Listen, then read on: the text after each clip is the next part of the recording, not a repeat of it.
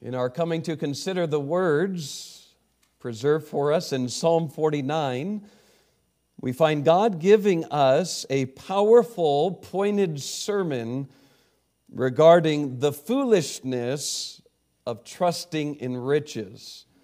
The foolishness of trusting in riches. And by way of expounding the psalmist's sermon, let me walk you through what I see to be the introduction of his sermon, followed by the three main points of his sermon. And looking first to the psalmist's introduction in verses 1 through 4, we find a call to take heed to his message. The psalmist says, beginning in verse 1, Hear this, all ye people, give ear all ye inhabitants of the world, both low and high, rich and poor together. My mouth shall speak of wisdom, and the meditation of my heart shall be of understanding. I will incline my ear to a parable, I will open my dark saying upon the heart. And what we find in these words is an invitation from the psalmist to take serious heed to all that he is about to say. In fact, the method of arousing listeners to be attentive to one's message is a common biblical practice among those who desire to burn the truths of God's word into the hearts of others through the means of preaching. Let me give you a few examples from the scripture, beginning with Moses, the prophet. Moses said to Israel in Deuteronomy chapter 5 Hear, O Israel, the statutes and judgments which I speak in your ears this day, that ye may learn them and keep and do them.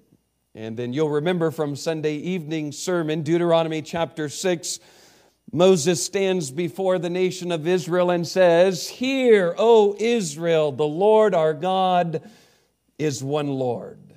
This is a call to take heed. This is a call to pay attention. And then in Deuteronomy 12 28, observe, Moses says, and hear all these words which I command thee, that it may go well with thee.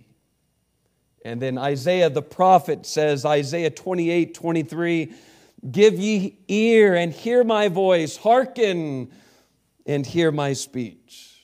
Isaiah 55, verse 3 Incline your ear and come. Hear, and your soul shall live. The prophet Jeremiah says in Jeremiah 13, 15, Hear ye and give ear. Be not proud, for the Lord hath spoken. Hosea 5, verse 1 Hear ye this, O priests, and hearken, ye house of Israel, and give ye ear, O house of the king. Joel chapter 1, verse 2 Hear this, ye old men, and give ear, all ye inhabitants of the land. So, throughout the whole of the Old Testament, we see these calls, these invitations by preachers to take heed to all that is going to be said. And then, as we turn into the New Testament, looking to the preaching of Jesus Christ Himself, we see that He implies the same methods as the prophets. It was Jesus who often said, Verily, verily, uh, or truly, truly, what I'm about to tell you is the truth. So pay attention. You have two ears. One ear is a verily, the other ear is a verily. Make sure you have them both in tune. Jesus also said, He that hath ears to hear, let him hear, drawing his hearers to his message. Peter, Acts chapter 2, verse 14, the day of Pentecost, we read, But Peter, standing up with the eleven, lifted up his voice and said unto them, Ye men of Judea, and all ye that dwell at Jerusalem, be this known unto you, and hearken to my word. The Apostle Paul, Acts 13, 16. Then Paul stood up and beckoning with his hand said, Men of Israel, and ye that fear God, give audience. In other words, listen up Take heed, hear. Acts 22, verse 1 Men, brethren, and fathers, hear ye my defense, which I make to you now. And often through the writings of the Apostle Paul, we find him using the word behold, behold, behold, or awake, awake to righteousness, awake, you who sleep. So it is not an uncommon thing for a preacher to begin his address by using the term hear or hearken, take heed, behold, listen up. Or sometimes in the evening service at seven o'clock, wake up. This is important. I want you to get this. You need to tune your mind in. This is exactly what the psalmist does. The psalmist begins his sermon by calling on people everywhere throughout the world to attend to his words. And he's teaching us that what he is about to say is important. What he is about to say is from God. What he is about to say is full of wisdom, and it has the ability to transform our life here in this world and it has the opportunity to prepare our soul for the life to come. So we see in verses 1 through 4 his opening appeal. And then following his opening appeal, we find in verses 5 through 9 the first main point of his sermon. And what is the first main point of his sermon? Here it is, write it down, cement it on the forefront of your mind. Point number one, given by the psalmist in Psalm 49, is riches cannot make you right with God. Riches cannot make you right with God. Verse 5 Wherefore should I fear in the days of evil, when the iniquity of my heel shall compass me about? They that trust in their wealth and boast themselves in the multitude of their riches, none of them can by any means redeem his brother, nor give to God a ransom for him. For the redemption of their soul is precious, and it ceaseth forever, that he should still live forever and not see corruption. Riches cannot make you right with God. God, through the psalmist, wants us to understand that money is a false God that cannot satisfy our souls. God, through the psalmist, wants us to recognize that riches and wealth are false satisfactions and false securities. They cannot and will not bring eternal satisfaction, and one cannot purchase heaven for oneself or for others. You say, Pastor, do people actually believe that money has the ability to earn favor with God? Absolutely. There are many in various religious circles, including our own, who sincerely believe that God is pleased with them because they give of their finances to a religious institution. They give their finances in their mind to God. And don't we see this illustrated with the self righteous Pharisee in Luke chapter 18? Remember the self righteous Pharisee who stood with himself and prayed proudly that he fasted twice in the week and gave tithes of all that he possessed. He was better than the publican. He was better than others because he was so generous in his giving to God. Sadly, I fear that there are many people who frequent Christian churches and even Baptist churches who are thoroughly convinced that God owes them a place in heaven simply because they are kind and have done many charitable works through giving. And interesting enough, it was this very truth that stirred the heart of Martin Luther against the Catholic Church.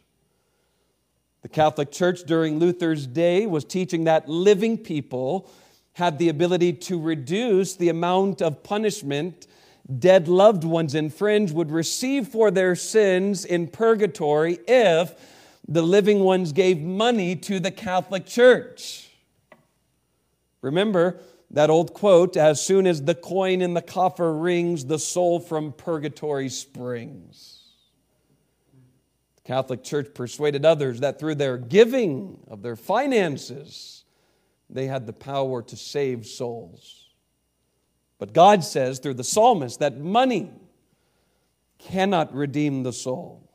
God says that riches cannot atone for sin. This is point number one riches cannot make you right with God. Connected with point number one is point number two. In verses 10 through 14, we find the psalmist wanting us to recognize that death is inevitable. Death is unavoidable. Verse 10 For he seeth that wise men die, likewise the fool and the brutish person perish, and leave their wealth to others. Their inward thought is that their houses shall continue forever, and their dwelling places to all generations. They call their lands after their own names. Nevertheless, man, being in honor, abideth not. He is like the beasts that perish. This is their way and their folly. This is their way is their folly, yet their posterity approves their sayings, Selah. Like sheep, they are laid in the grave. Death shall feed on them, and the upright shall have dominion over them in the morning, and their beauty shall consume in the grave from their dwelling. Death is inevitable, death is unavoidable. Now, see the correlation between the first two truths of the psalmist's sermon with the desire to waken people up to the reality of all realities, the psalmist says, while there are those who live their entire lives for riches, there is coming a day in which they will die and will part ways from everything that they boast in. Death will swallow up everything they're living for. The psalmist is mentioning death to bring a stinging shock in their hearts. The psalmist wants all to know, everyone throughout the globe, that all men, rich and poor, educated and uneducated, male and female, those who are highly esteemed in the eyes of men and those who are rejected in the eyes of men, are going to die. They're going to be stripped away from everything they own in life. In fact, in verses 16 and 17, he mentions that everything we own in life will be given to others. You have your name on it now, but when you're dead, somebody else will put their name on it. And this same truth is emphasized by the preacher in Ecclesiastes and then also by the apostle Paul in 1 Timothy chapter 6. And the point the psalmist is bringing out in his sermon is your money cannot buy your way out of death. I recently read an article about some rich man trying through scientific means to freeze himself so that he'll never die. It's absurdity. It'll never work. Why? Because God says in His Word, it's appointed unto men once to die, and after this, the judgment. It's inevitable. All of us are on a one way road to death. You can't slow it down, it will come. And the story of the rich man and Lazarus emphasizes these truths. There was a certain rich man which was clothed in purple, in fine linen, and fared sumptuously every day, who died and now is suffering the wages of his sin. This truth is illustrated in Judas, the disciple who betrayed Christ for what? For 30 pieces of silver with the desire to become rich. Judas died, went to hell. So Jesus says, For what is a man profited If he shall gain the whole world and lose his own soul, or what shall a man give in exchange for his soul? You see, listen, the life of the rich and famous is a mirage. Hollywood, as a whole, truly is a story of fiction. The rich celebrities, the wealthy, well respected businessmen, the sports stars getting $700 million contracts, the corrupt politicians who take advantage of others financially, and the idolized musicians of this world are all going to die one day. And eventually, after their death, they're going to be forgotten about. And their mansions, their sports cars, their bank accounts will be forever gone that which they spent their entire lives living for will become their greatest disappointment. It will all amount to nothing. Are you seeing the timelessness of the truths the psalmist is bringing to our attention in this psalm? There's nothing new under the sun. Death is death, and death will come to all. The first point of the psalmist's sermon is riches cannot redeem the soul. Point number two death is unavoidable, death is just around the corner. And then, beginning in verse 15, we have the psalmist teaching us how we can be right with God. He's an evangelistic preacher. He brings death to the table as that which is the ultimate reality. And in view of that, he wants us to know that there's a way of escape. Verse 15.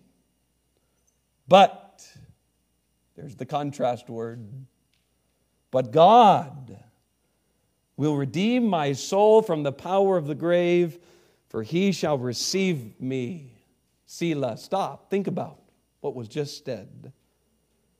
Be not thou afraid when one is made rich, when the glory of, of his house is increased. For when he dieth, he shall carry nothing away. His glory shall not descend after him.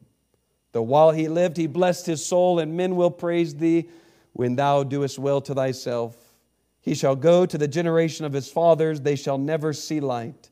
Man that is in honor and understandeth not is like the beast that perisheth. Now, zooming in on verse 15, you will notice a contrast that the psalmist makes between the one trusting in his riches and himself, one who's trusting in God.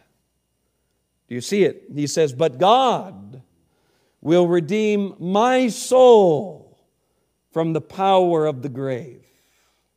For he, God, shall receive me. The one who's glorying in his riches, the one who does not know God the one who is not thinking about their day of death will die and be rejected by the Lord. But as for me, the psalmist is saying, as for me and my house, we will serve the Lord. As for me and my soul, all is well. And I want you to notice what the author of this psalm's confidence is in. His confidence is not in his money. His confidence is not in his religiosity. It's not in his giving money to a religious institution. His confidence is not in his fasting. It's not in his prayers. It's not in his kindness. It's not in anything he is or anything that he does. His confidence is fully in God. Do you see that? But God, he says, will redeem my soul. He shall receive me. And in this point, we find truth regarding man's need in God's work. What does man stand in need of in light of death? Well, he stands in need of salvation. Then where can salvation be found? Salvation can only be found in God. And this is the primary truth of Scripture. All have sinned and come short of the glory of God. For there's not a just man upon earth that doeth good and sinneth not. The wages of sin is death. Jesus says, if we do not believe that he is the Christ, if we do not receive his gospel, we will die in our sins. We will be separated from God for all of eternity. So, where can man find redemption? What hope do we have after death? Well, the psalmist is teaching us in God. We have peace. In God, we have life. The message of the gospel is through Jesus' death, burial, and resurrection, we can be eternally saved. Through believing the gospel, repenting of sin, we can be accepted by God. And this is really the message of Christmas. For ye know the grace of our Lord Jesus Christ, that though he was rich, yet for your sakes he became poor, that ye through his poverty might be rich. You see, true richness is found in Jesus Christ. So Isaiah invites us in Isaiah 55, verse 1 Ho, everyone that thirsteth, come ye to the waters, catch it, and he that hath no money, come ye buy and eat, yea, come buy wine and milk without money and without price. What does God require for sinners to receive salvation, all he requires is faith. All we bring to the cross is our sin. That's it. No money, no good works, nothing of our personality. It's all of Him. Nothing in our hands we bring. Simply to the cross we cling. That's the message. And if we're poor in spirit, Jesus tells us on the Sermon on the Mount, we shall be blessed. We shall be truly spiritually rich. Three points given by the psalmist here in Psalm 59. Number one, riches cannot make you right with God. Point number two, all of us are going to die. Death is inevitable. Death is unavoidable. You cannot pay your way out of death, it will come. And then, number three, salvation can be found through trusting in God. Salvation is found in receiving the gift of the gospel, understanding that God, in his richness, became poor so that you might become rich. Now, having looked at the psalm, I want to conclude by giving you five quick pastoral principles in the light of the truths we've considered. Five points of application. point number one, I want you to understand as we look at this psalm that all of us are rich. That's application number one. Listen, all of us are rich. So that means all of us have need to guard ourselves against covetousness, greed, finding satisfaction in money and earthly possessions. You thought I was just attacking the millionaires of the world tonight. No. You see, this psalm is not just for the millionaires, this psalm is for us. You do realize, as Americans, I don't care how poor you are tonight, you are richer than most people in the world. You are. So you don't have a $1,000 to your name. You're still rich in the eyes of most of the world. So we have need to take heed to what the psalmist is saying, all of us. We have need to guard against money becoming an idol in our lives. We need to be watchful that we do not let our hearts find satisfaction in riches. You say, is that possible for a believer? Absolutely. In fact, Paul tells Timothy that it's his pastoral duty to approach the rich and make sure that they do not find satisfaction in their riches. 1 Timothy 6, 17 through 19. Charge them that are rich in this world that they be not high minded. This is for us. We are rich financially, we are well off. We need to be charged that we be not high minded, nor trust in uncertain riches, but in the living God who giveth us richly all things to enjoy. That they do good, that they be rich in good works, ready to distribute, willing to communicate, laying up in store for themselves a good foundation against the time to come, that they may lay hold on eternal life. So, looking at Psalm 49, the first point of application I bring to our attention tonight is all of us are rich. Therefore, all of us need to take heed to this sermon. Point number two we must constantly remind ourselves of how God sees things. What can we learn from Psalm 49? Number two, we need to constantly remind ourselves of how God sees things. In other words, how things are in their eternal perspective. It's a real temptation to become troubled at God when we see the wicked prosper and the righteous forsaken. Right? This was Asaph's struggle in Psalm 73. He looked to the world and he said in his heart to God, This is not right. It's not fair. Actually, it's wrong. God's people were hurting and suffering persecution while the wicked were prospering in their riches.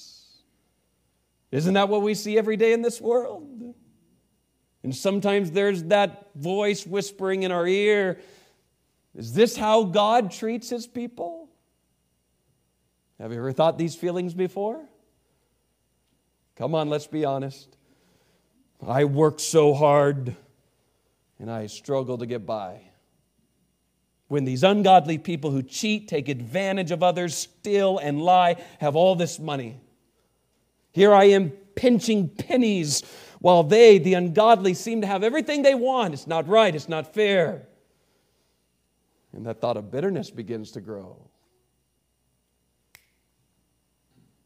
If Psalm 49 teaches us anything, it teaches us that we must constantly remind ourselves of how God sees things, of how things really are. The third principle we learn from the psalm is the vital truth that we must strive to live for eternal things. As God's people, we must strive to live not for the here and now, but for the eternal. And this is the message of Christ. Jesus spoke about riches and finances and wealth all the time.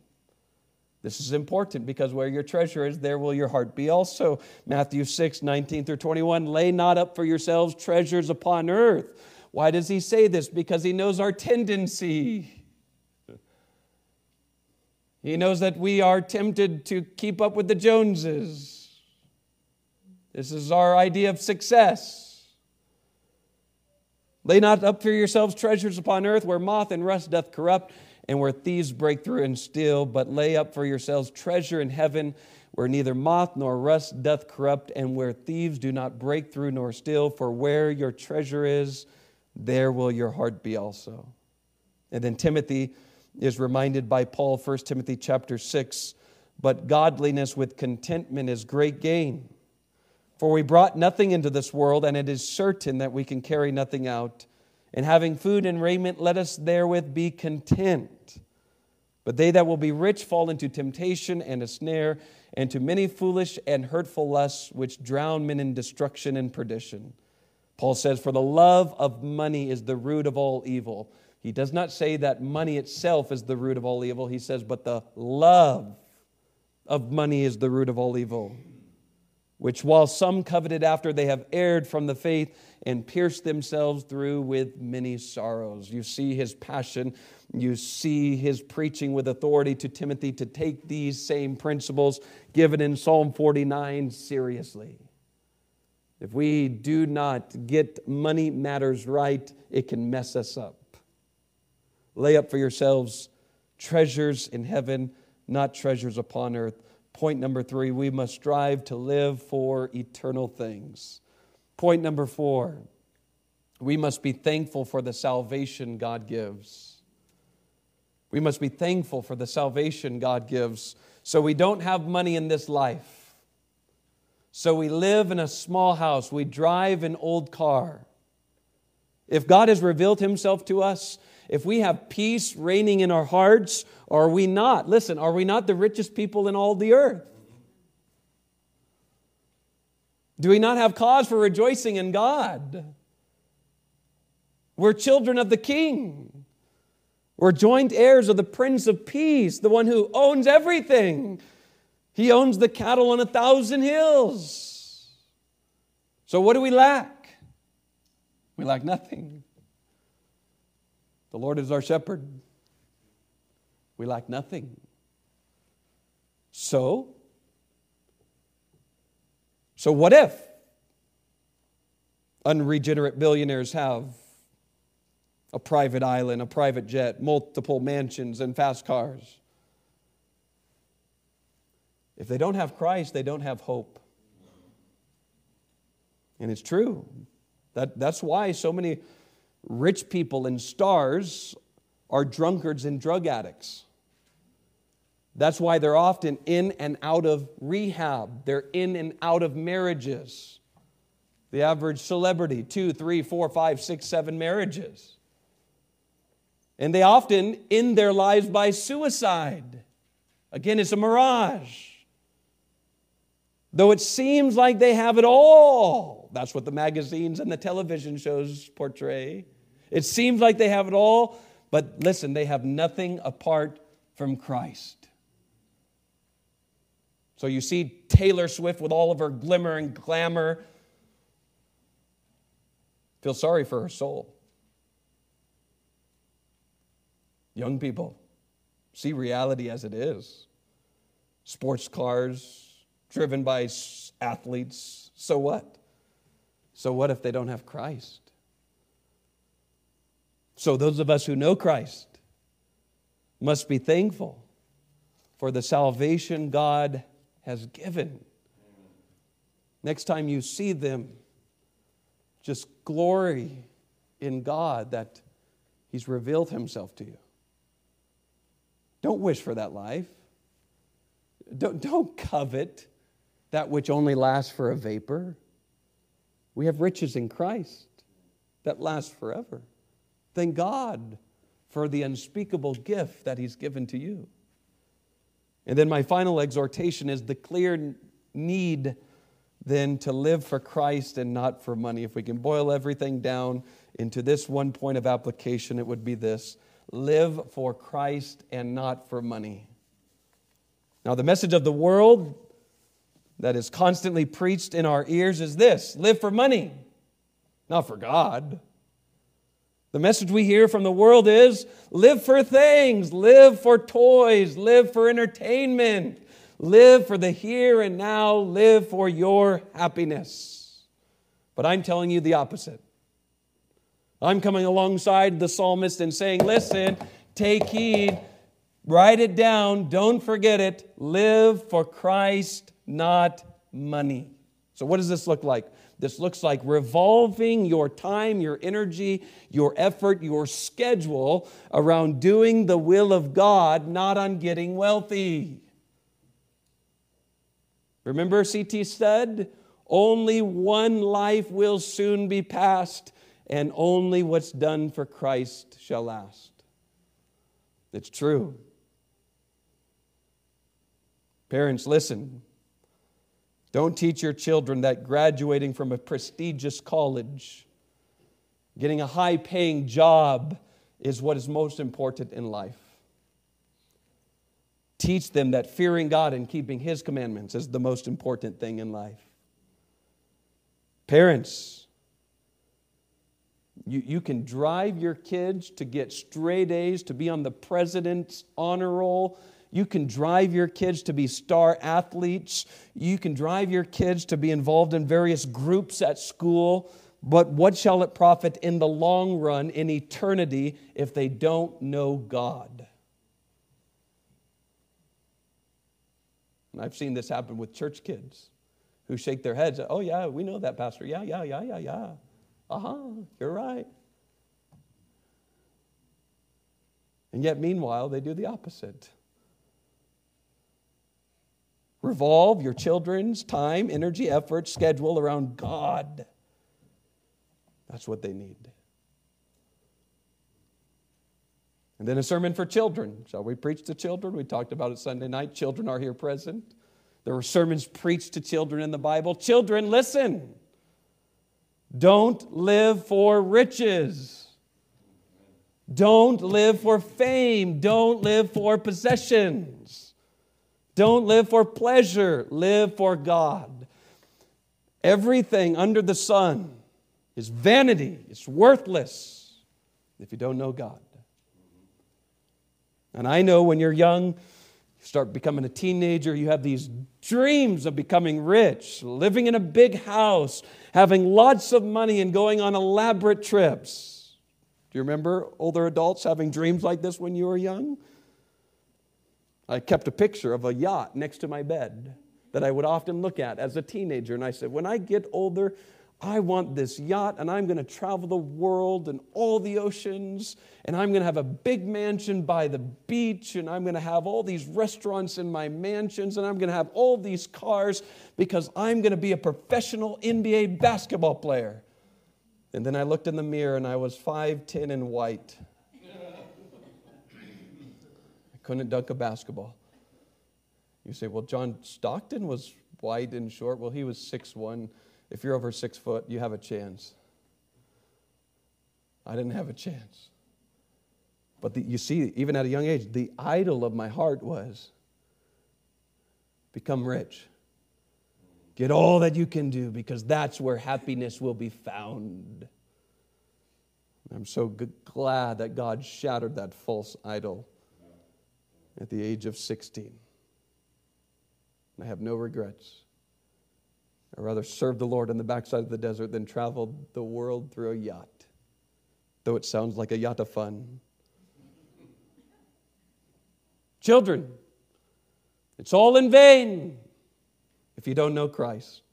So before you idolize these celebrities who have it all and the gold chains and the spinning wheels and all these things, just remind yourself that one day it will all burn up. If they don't know Christ, they'll be lost forever. Don't live for money, live for Christ. Seek ye first the kingdom of God and his righteousness. Jeremiah 9 23 and 24. Thus saith the Lord Let not the wise man glory in his wisdom, neither let the mighty man glory in his might. Let not the rich man glory in his riches but let him that glorieth glory in this, that he understandeth and knoweth me. That I am the Lord which exercise loving kindness, judgment, and righteousness in the earth. For in these things I delight, saith the Lord. You see, the Lord doesn't see things as man sees them. What do we delight in? Might, power prestige, position, notoriety. God says he delights in the one who knows him. What does Psalm 49 preach to us? Two truths. Truth number one it's folly to trust in riches. And truth number two, it's wise to trust in the Lord.